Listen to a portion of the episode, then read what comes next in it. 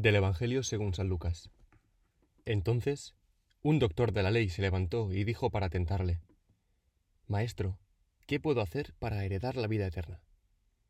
Él le contestó, ¿qué está escrito en la ley? ¿Qué lees tú? Y éste le respondió, Amarás al Señor tu Dios con todo tu corazón y con toda tu alma, y con todas tus fuerzas y con toda tu mente, y a tu prójimo como a ti mismo. Y le dijo, Has respondido bien haz esto y vivirás. Pero él, queriendo justificarse, le dijo a Jesús, ¿Y quién es mi prójimo? Entonces Jesús, tomando la palabra, dijo, Un hombre bajaba de Jerusalén a Jericó, y cayó en manos de unos salteadores, que después de haberle despojado, le cubrieron de heridas y se marcharon, dejándolo medio muerto. Bajaba casualmente por el mismo camino un sacerdote, y al verlo pasó de largo.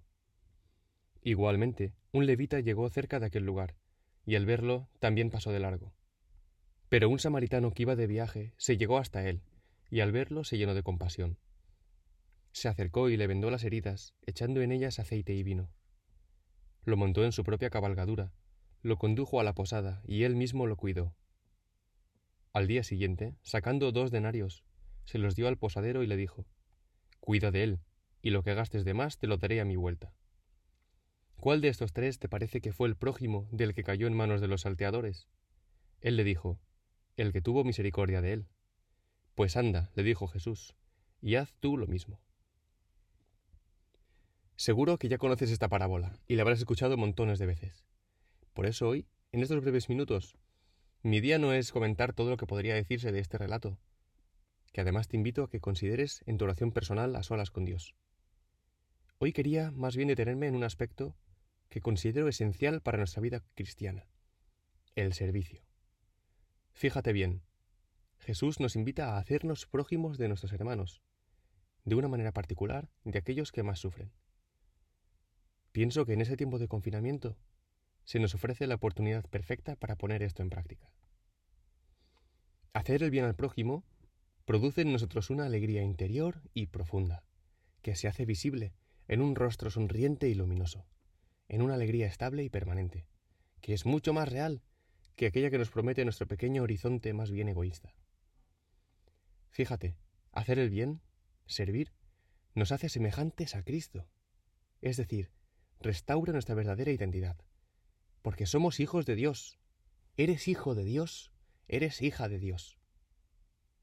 En la parábola del buen samaritano, el prójimo es aquel que tiene misericordia. Por eso los padres de la Iglesia y en especial San Agustín, han visto en esta parábola una imagen de Jesús, en aquel forastero que actúa con misericordia, y han visto en el posadero a la Iglesia, y en el hombre apaleado a cada uno de nosotros. Por eso hoy, con esta lectura, el Señor te invita a romper con la lógica del aislamiento interior. De esta manera, la misión es doble. Para ti y para mí.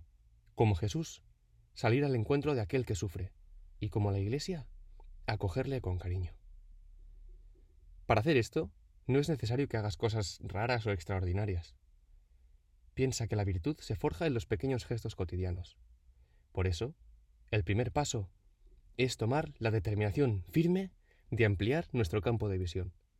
Y esto significa, nada más y nada menos, que levantar la vista de mi ombligo y adelantarme a las necesidades de los demás. De esta manera, un enorme servicio puede ser, por ejemplo, poner buena cara cuando te cuesta, no quejarte cuando algo te molesta especialmente, hacer bien tus tareas, terminarlas. Piensa que todo lo que hagas por el bien del otro alegra enormemente el corazón del Padre. Por eso Jesús nos dice que ni un vaso de agua fresca que demos al otro caerá en el olvido. Y aquellos que viven según la lógica de la misericordia y del servicio serán invitados a participar del banquete que el Padre les tiene preparado. A estos les dice, Venid, benditos de mi Padre, y entrad al banquete que os tenía preparado desde el principio. Santa Teresita de Lisieux nos recuerda, además, algo muy realista. Este camino que Jesús nos propone, a ti y a mí, esta vocación al servicio, es siempre hoy. Hoy es mi oportunidad para poner en práctica esta vocación al servicio, para ser otro Cristo para mis hermanos, para vivir como un hijo de Dios, para ser miembro de la Iglesia podemos concluir estos minutos con una oración sencilla que le dirigimos a Jesús, el buen samaritano. Señor Jesús, te doy gracias por todas las veces que me has recogido en el camino, cuando estaba abandonado, humillado y herido por el pecado. Te doy gracias porque eres bueno, y con tu misericordia restauras mi dignidad, y me devuelves la condición de hijo de Dios. Hoy te pido que como tú me sepa adelantar en mi día a día al sufrimiento de los demás, que aprenda a acogerles con respeto y ternura, que con los pequeños gestos contribuya a hacer mejor la vida de los que me rodean, haciéndoles participar de la verdadera alegría que nace del servicio. Te lo pido de la mano de nuestra Madre, la Santísima Virgen María. Amén.